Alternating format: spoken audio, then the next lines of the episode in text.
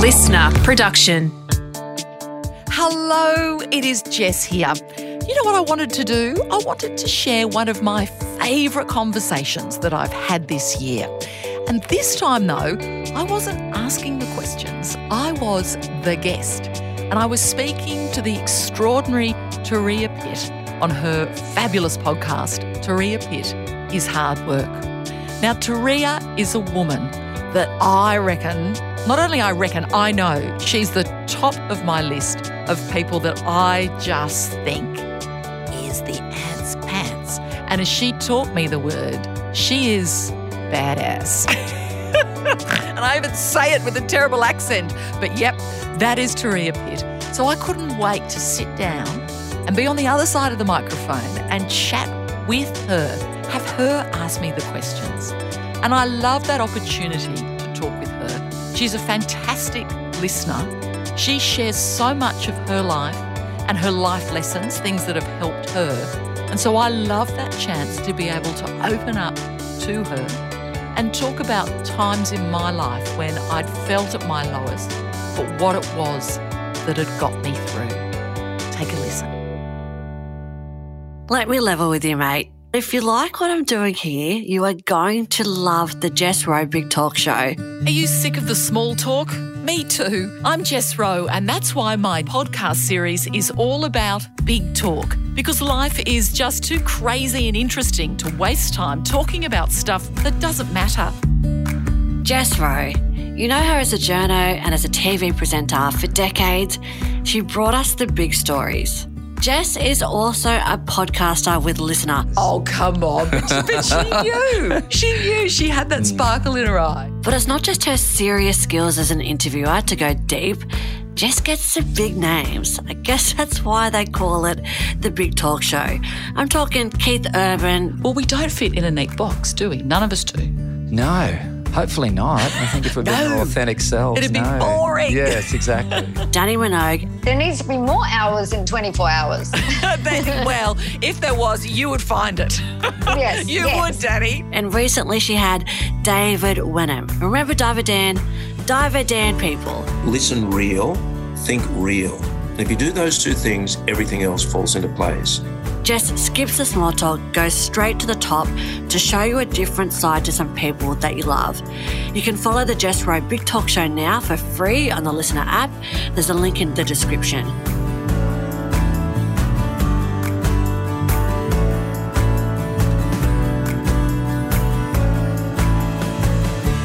The thing, though, I love about Jess is her vulnerability. Like all of us, she's a work in progress. And Jess has learned how to embrace her imperfections, how to be brave, and how to ask for help. There was a lot of love in this room during this one. Here's my mate, Jess Rowe. So, Jess, the first time I think I met you was at that speech thing, right, in Sydney. And I just had Rahiti. He was probably two or three weeks old. And the night before, I had a terrible sleep. He woke up every 20 minutes. I was really tired, felt fat, sluggish, didn't want to do it, all of those things. And I remember, I can't remember what you said to me, but I felt really seen by you. You acknowledged what my body had just gone through to produce a child. You understood how hard it is to have a child, especially a newborn, even more so. Also, before that, I had been reading your book at night while I was breastfeeding my son. And every couple of pages, I'd cry. I'd be like, she gets it. She gets it. So I was really, I was really stoked and really happy to meet you. So I just wanted to say thank, thank you, Jess. I feel like there's not, there's not a very big dialogue going on about being a new mum. There's not. And thank you for saying that to me. I, I remember meeting you and just being blown away that there you were looking immaculate, about to go on stage in front of a thousand people. And as you said, you'd, ha- you'd had a brand new baby. Because I remember those days so clearly where Yes. I couldn't even, I couldn't get out of the house. So the fact that you are able to be out putting your professional hat on and speaking to all these people, I, I just, it blew me away. And I am someone who, the older I get, the more comfortable I am in my skin, and also the more strongly I feel about sharing our experiences and stories so we don't feel alone. When I was a new mum, I struggled so much. I had terrible postnatal depression with both of my girls, but especially with Allegra, who's now 15. And those early days of having her were the worst of my life. They were the worst days of my life. And to me, the great sort of irony of that was supposedly that's meant to be the happiest time of your life. And the exterior from people all around you is about, oh, isn't this the best time of your life? And oh, you're so happy. And and I was a great pretender.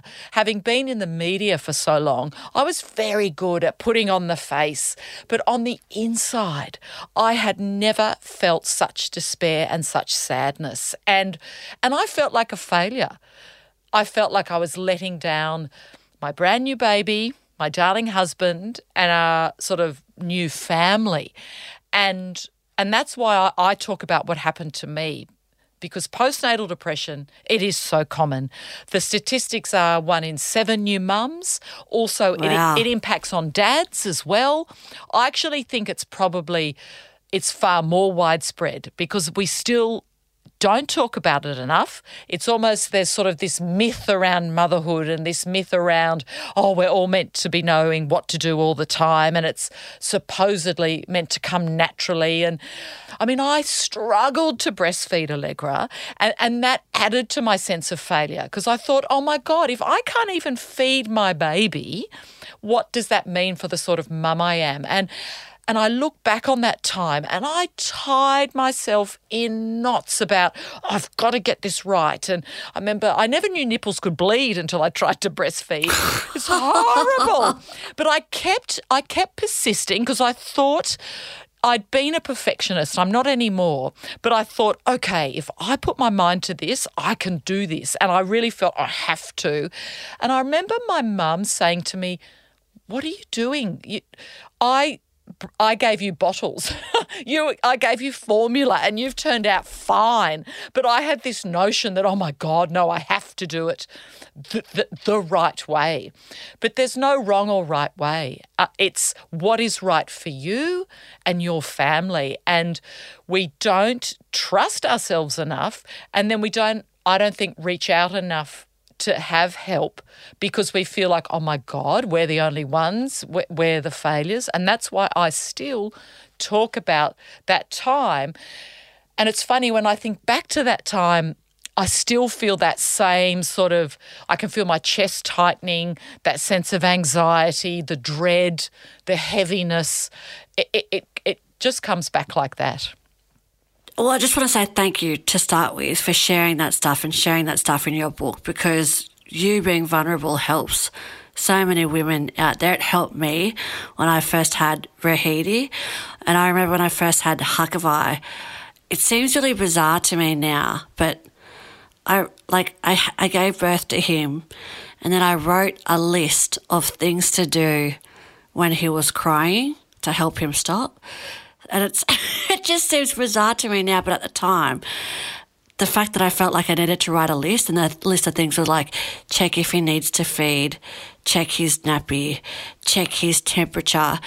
And you're right, we assumed that motherhood will come naturally to us. And I know for some women it does, and being a mother, they feel like that was what they were born to do. But I feel like for me, having to write a list think of what to do when my baby was crying, um, it was obviously not something that I felt like I was born to do. I felt like it was something I had to apply myself at and I had to figure out a way through it.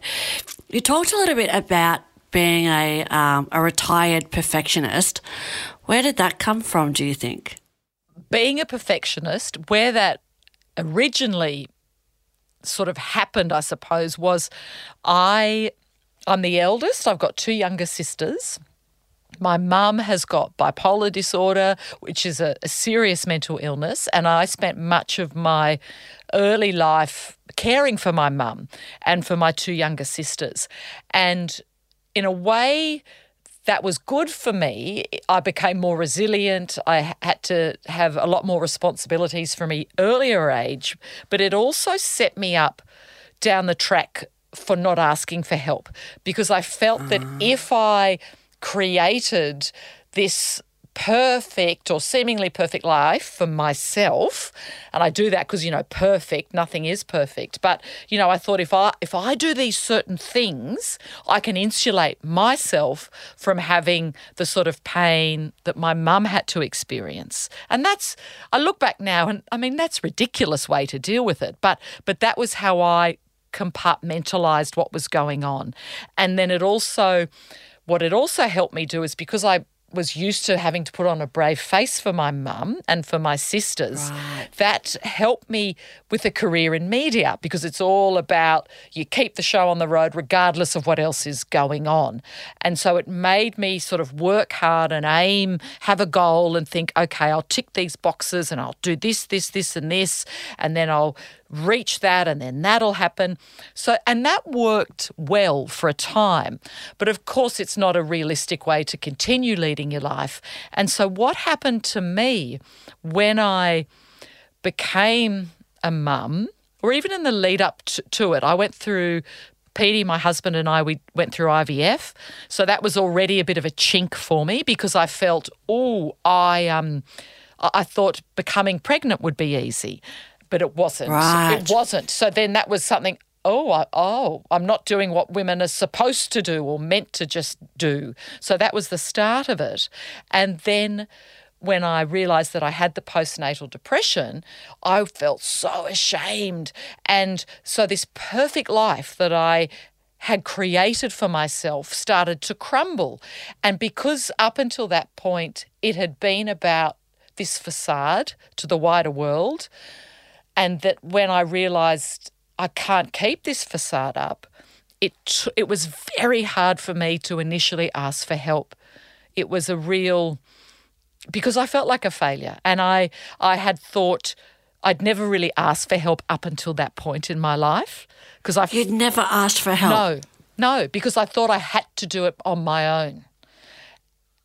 So it was a really Um, a, h- a- a hard time for me to recognize that I mean I, I was imperfect and of course I embrace that about myself now but at the time it was I, I really like I felt like going through the postnatal depression I, I was crazy. I mean, and I say that and I like to joke about things, but I was a crazy woman. The sorts of thoughts that were going through my head, the my anxiety was off the charts. As a new mum, you're anxious anyway, but my anxiety totally. was not remotely in check with what was really going on. And then I started to have very obsessive, scary thoughts about what could happen to Allegra. So this pattern of thinking was so foreign to me. I I felt like I was disintegrating. And and also there was a part of me that was very frightened that I was becoming my mum.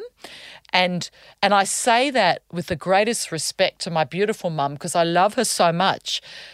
But I had seen the struggles that she had had. And I had thought by creating this seemingly perfect life for myself, I could insulate myself from any pain. So there was a big part of me that was afraid that, oh my God, I'm now what I'm becoming what had happened to my mum. And it, and it was such a big step to ask for help. And what did that step look like, asking for help?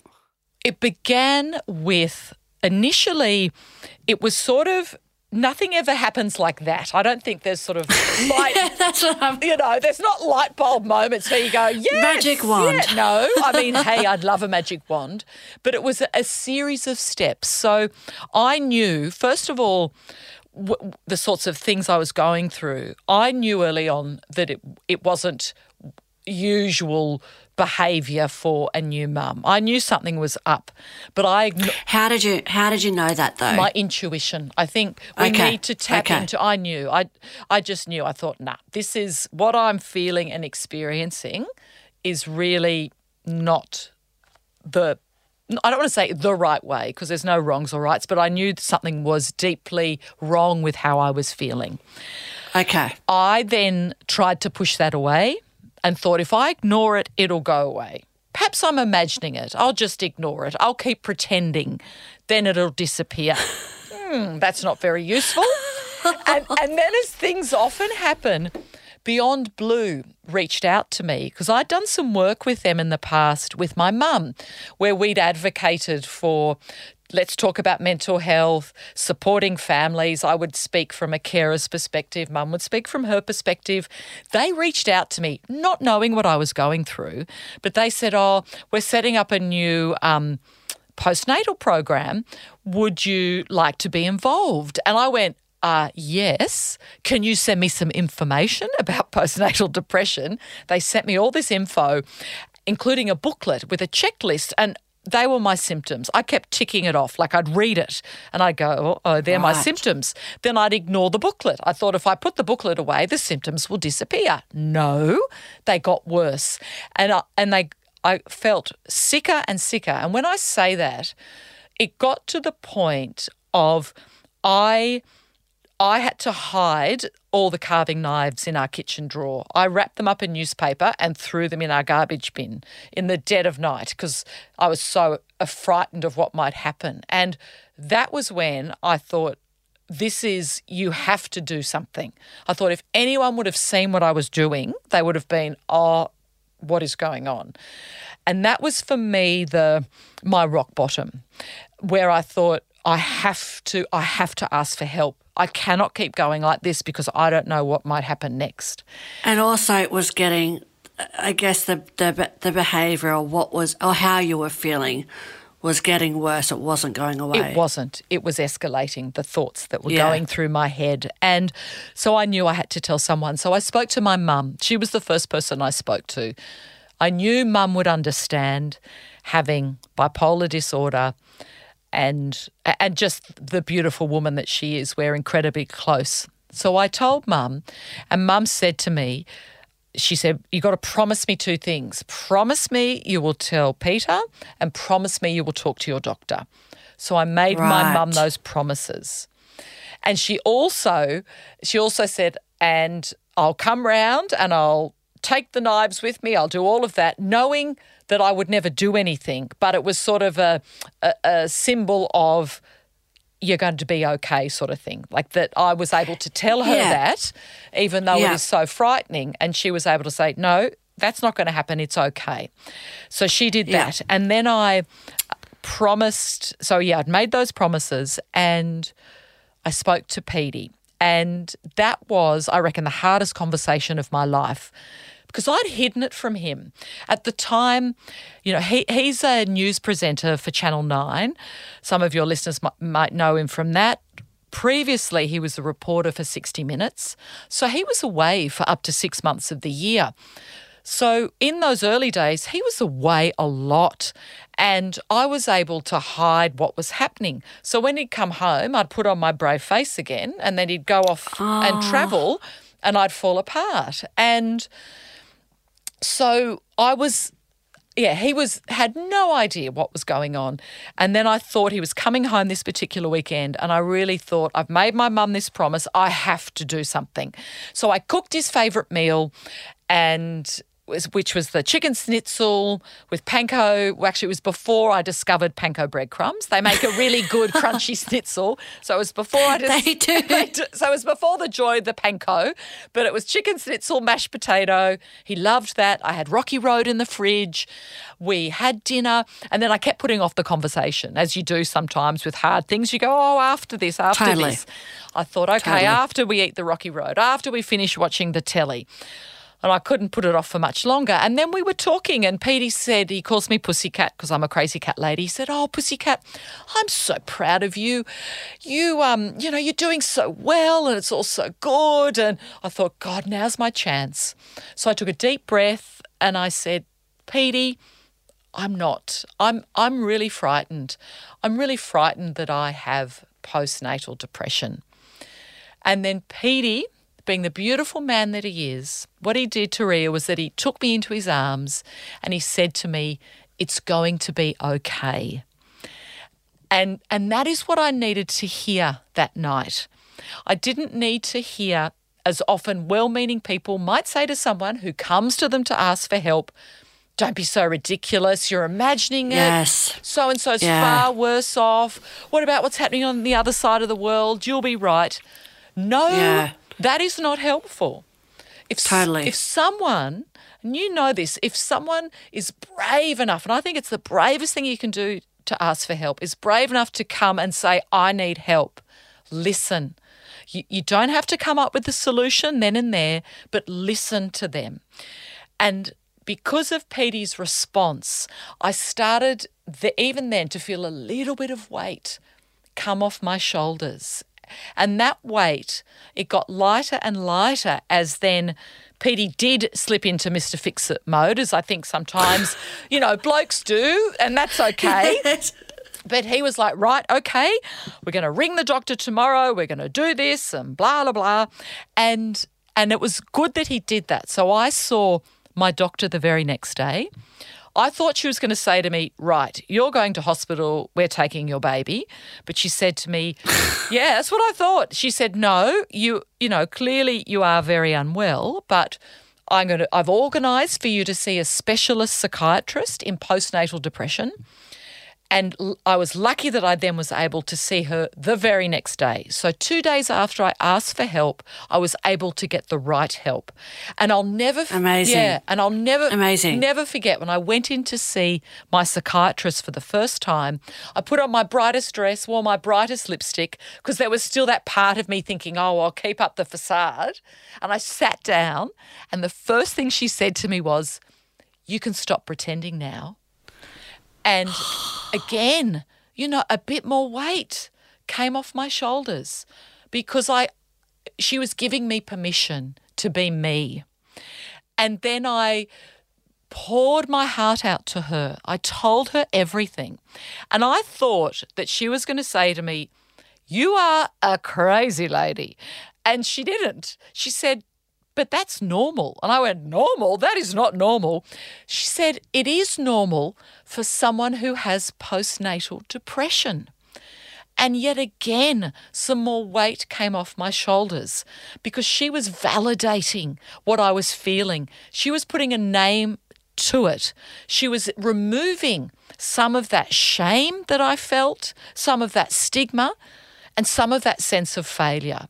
So it wasn't as if I was suddenly, okay, there by the end of that first appointment. It was a lot of work. I went on medication. I still take medication. And I'm still a work in progress, as we all are. But that was the beginning of me embracing my imperfection and my vulnerability. And it, it was sort of, and even though it was a terrible time, I'm, I'm in a strange way, I'm grateful that it happened because I wouldn't be who I am today without that happening to me. I really love how open and vulnerable you are with you know your postnatal depression and mental health in general. I also try to be really open with my mental health as well. I tell people that I saw a psychologist and all of that stuff, and it is so hurt. You're right. It's so hurtful when someone dismisses how you're feeling. Like if you're brave enough to say to someone, "I'm not coping. I'm struggling. I need help," if they dismiss it. Um, and shut it down, that can be super, super helpful. I was also lucky. Um, my, my partner, Michael, is a bit like Petey. He's a beautiful, lovely human being. Um, and so he was really good during my recovery and really supportive of my appointments with the psychologist and doing my treatments and I was on antidepressants for a really long time as well. There is still such a shame, such a stigma associated with mental health. Um, I don't know why, because people like you who've got this awesome life are really open and vulnerable with it. I try to be really open and vulnerable with it. I see a lot of people on Instagram also doing the same thing, and I think the conversation has shifted. Um, but I still think there's a lot of work that needs to be done. Oh, there is, and and I, I mean, I thank you because I, you know, I love you, and I think what you do and the way you talk about how you've been able to to shift the way you see things and do things and your vulnerabilities it it inspires and empowers other people and and as you know when you're going through stuff, you can feel so alone, and Totally. and you feel like it is never going to end. That feeling, and I'm all about hope. I think we all have to travel hopefully in life, and also as I get older, I like to think of myself as a chaser of joy. I'm all for what is it that brings me joy, and I'm and I know you've done a lot of work on, you know, is happiness, you know, can we be happy all the time? I don't think we can, but I think it's about contentment, but also looking for those moments of joy amidst the often struggle of day to day life when things are hard and difficult, but to, to but to grasp onto those wonderful things and often silly things, or and that's what I do. That's how I, um, in terms of my self care, I just I take the piss out of myself and have a laugh at myself and my terrible cooking. Oh. I mean, I'm a proud crap housewife, oh. as you know, and I cook lots. Well, well, talk talk to me about the time you dressed up as a fart then, because I think that's ah. quite. Tell me about that. Oh my God. You see, this, people will ask me, what I think it's unusual, but hey, you know, I want to hear it from you. Ask me, well, you know, what what was your favourite moment on television? You know, I've worked in the media for 30 years and and I say the the time that I dressed as a fart on national television. And I was um, it still makes me laugh. What and what it was about. The photos, the photos make me laugh. I've seen the photos. Well, because I made the costume, you see. I am I know. I am a, I know. I'm a bit of a crafty person. I do like to make a costume. And it was for when I was working on Studio 10 and we were doing a Halloween show. It was Halloween. And I thought, right, I want to dress as a fart because I'd seen this great picture of a little boy dressed as a fart on Instagram. I thought, I'm going to make that costume.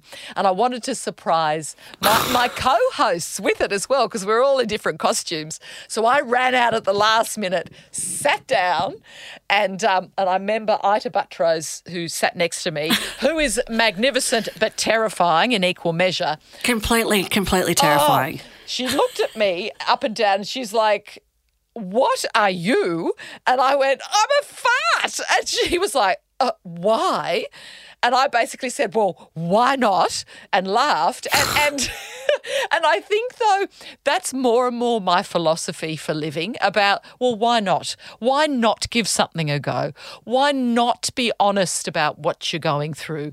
Why not try that, that job? Why not stay in your jammies all day? Why not have cereal for dinner if you've had a really tough day? Well, whatever it is. And and so for me, dressing as a fart, I just loved it. But I will, I, will always remember too my darling Petey, who is the total opposite. I mean, the older I get, the more he says eccentric. I say quirky. I get, but he's very straight. You know, straighty 180, and he just looks at me. But he embraces me being me. But I remember I was sitting up in bed late with the light on, and he's going what are you doing? And I said, I'm making a fart costume. And he was like, What? I'm not going to ask. so there I was with the tulle, with the green tulle, the white tulle, the brown tulle. And and but you know what? It was fun and it brought me joy. And Yeah. and that and again that you know for people listening you know they might not, obviously they mightn't be dressing up as farts but they might like what you love doing running or they might love having a coffee in bed or eating chocolate or whatever it is that brings you joy incorporate it in your life every day if you can. Doesn't mean you've got to do a massive change to everything and how you live your life, but chase those moments that that bring you joy and that are good for you because then I think we're better for the people around us. Yeah, If I totally. you know, you and you, I know you've spoken about this as well. If you start to feel like you're not doing something that's just for you, that sense of kind of resentment and doing everything for everyone else all the time, especially with kids, little kids, it's exhausting. And and I mean, I, I remember a time I felt terrible. I um pinched my daughter when she was this was Giselle when Giselle was about one because she kept pinch like she was pinching me and it really hurt and I was like please don't I was trying to be calm mummy please don't do that that really hurts and she just kept doing it so I, t- I, I turned around and gave her a really big pinch and she burst into I've done tears. this. I've done this. don't you feel bad I felt terrible I felt so You do. guilty but You do, but how else? Like, how else do you get them to stop? Like, I just, I, I think any any like parenting experts would be appalled, appalled by what we're saying. But yeah, I've I've done the exact same thing because I just, uh, I, I didn't know how else to make it stop. Oh. Yes. So I, yeah. and and then though it didn't stop, she gave me another pinch after I'd after I'd done it. But I think wh- why we talk about this, isn't it, is to just basically share and to say to other people, it's okay. Yeah, but it's okay Yeah. to to to be enough, not perfect. There's no such thing as being a perfect mum or a perfect wife or a perfect friend. You're enough and embrace what you're good at and and be gentle on yourself.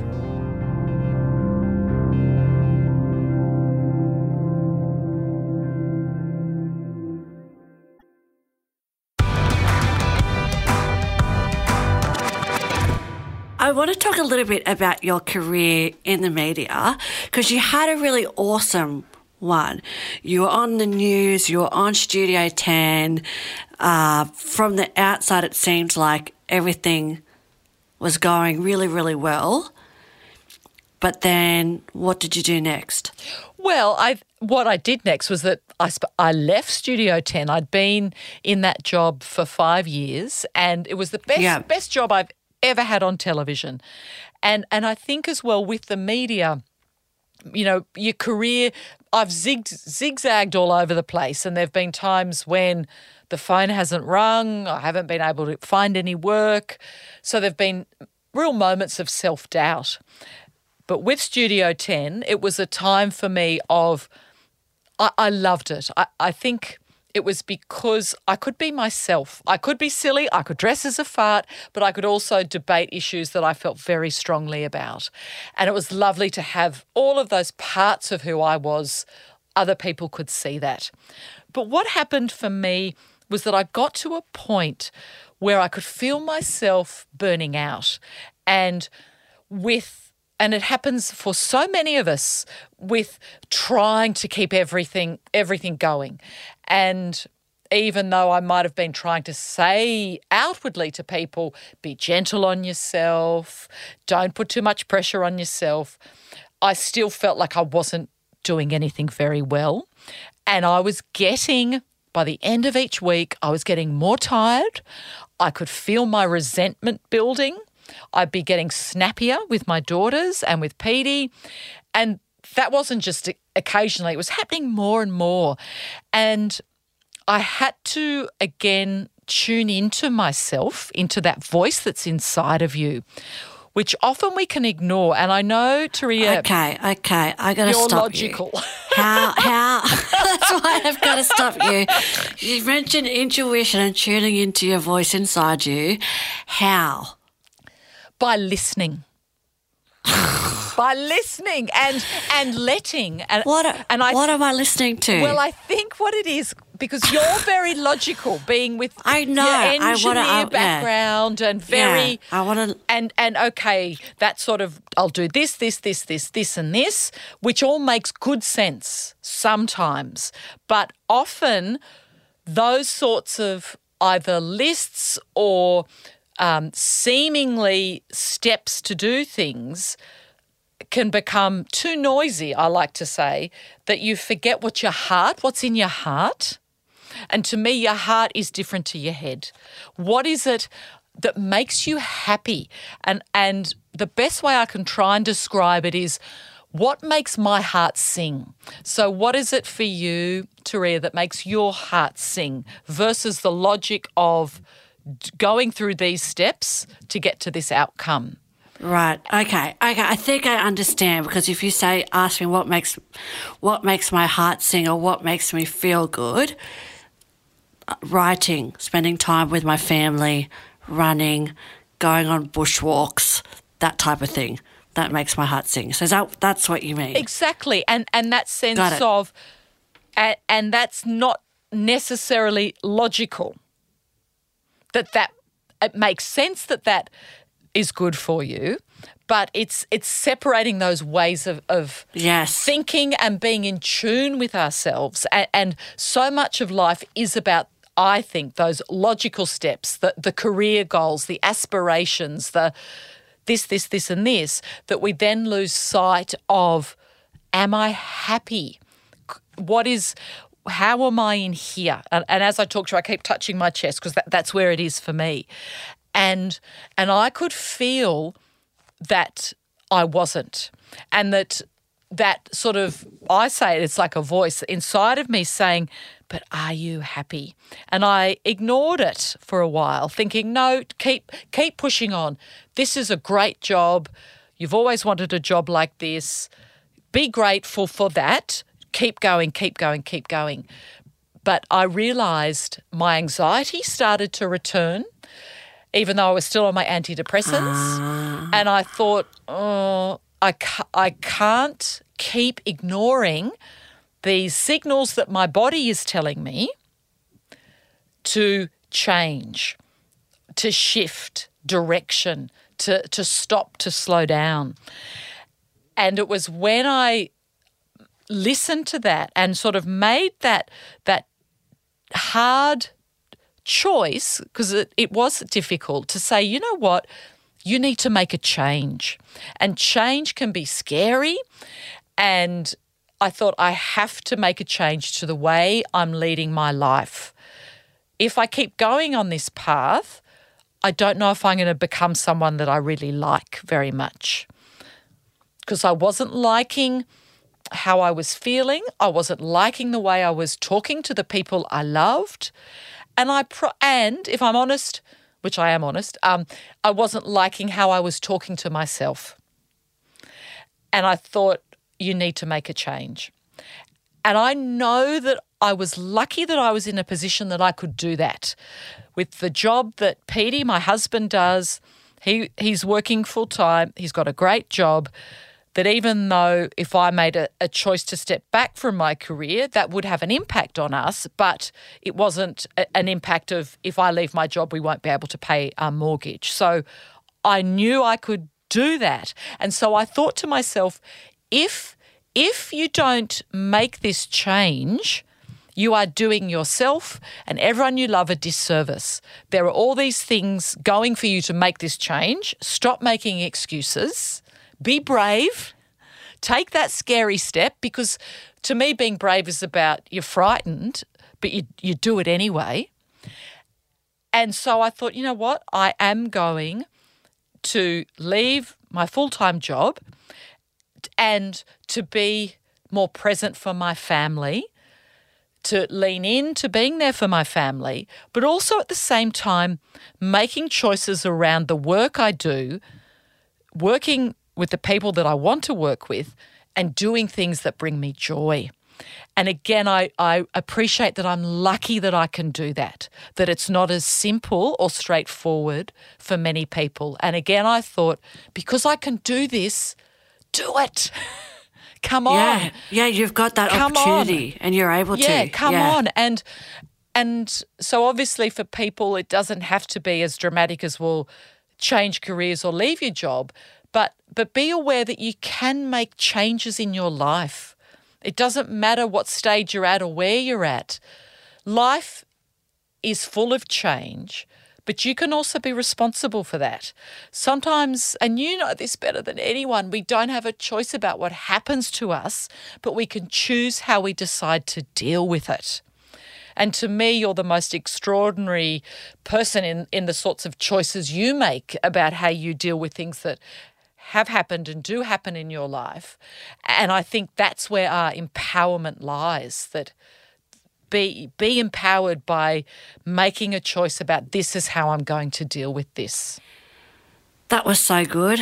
That was so good, Jess. I feel like with me, I've made a choice to create this really great life I've got for myself. And I want to note as well, I'm really lucky. I've had opportunities. I've got amazing friends and partner and family. So I've got all of that stuff working for me. Um, but I think I've made that choice to be a good person and to live a good life because the alternative like I was telling you before, was pretty shit. Like living at my in-laws, watching TV all day, wasn't was love my in-laws, love my in-laws, but that wasn't particularly particularly exciting for me. So I do I do love that. Uh, what's your What's your advice for people who are stuck in a rut right now? Like they're feeling like they want to make a change. Well, my advice would be listen to your heart. you and go. I know, and Teresa's going, no, There you go that's again." against every part of my logical brain. How, how did you How did you feel when you made that decision and you oh. left your job? How did you feel? so I felt lighter. I felt like, oh, yes, relief. I felt relief. Oh, I, I felt like I could exhale for the first time in a long time. I'd been existing with, you know, that sort of sense of everything oh, tight and oh, holding it all together. But I felt lighter and that I could exhale. And in terms of advice for people in a rut, trust trust yourself. Don't ignore if if you're feeling in a rut, you, you are in a rut. Uh, You know, I in my you know earlier life that I shared with you, I would ignore those sorts of things, thinking, "Oh no, no, just ignore it; that it'll disappear." But things they they don't disappear; they become bigger and they become don't. bigger problems, don't they? If we don't deal They with do. them, if we don't deal with those things, they become ugh. and so take take a step just make a small change if if, if that's what it is and, and then see where it goes and then realize actually that wasn't so bad. I'm going to try this. Mm. Why don't i try that? Mm. And and ask yourself that question as we were what makes your heart sing? What what is it that brings you joy What makes you feel good? yes yes What make yes? what makes you feel and good? And it's different for all of us. And also, too, it's different at different times in our life. And that was another lesson for me as well that there's a time and a season for everything. We might be heading along a particular path, and that served us well. But then there comes a time when you think, well, I don't have to keep repeating those patterns or doing things that worked in the past. You can do things differently. And that's all right. In fact, I think it's essential because we're always growing and learning. And, and I never, ever want to feel that I'm there yet because we're never there yet in our lives. I always want to remain open and questioning and curious about people and the wider world. And, and compassionate and and open. I think it's about being open to people and to experiences. And that seems like a really good place to end this interview, Jess. You're enough as you are. I love it. You've taught me so much during that hour. You've taught me so, so much.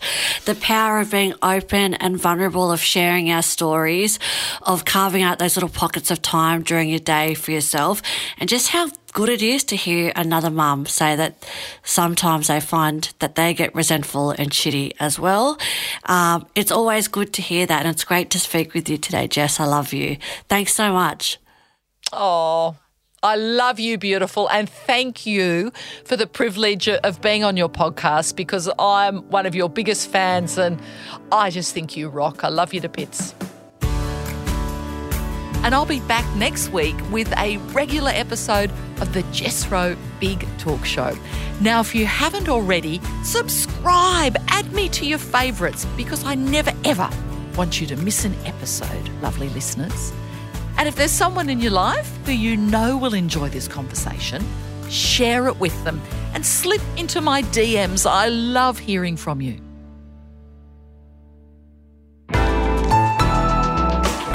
Listener.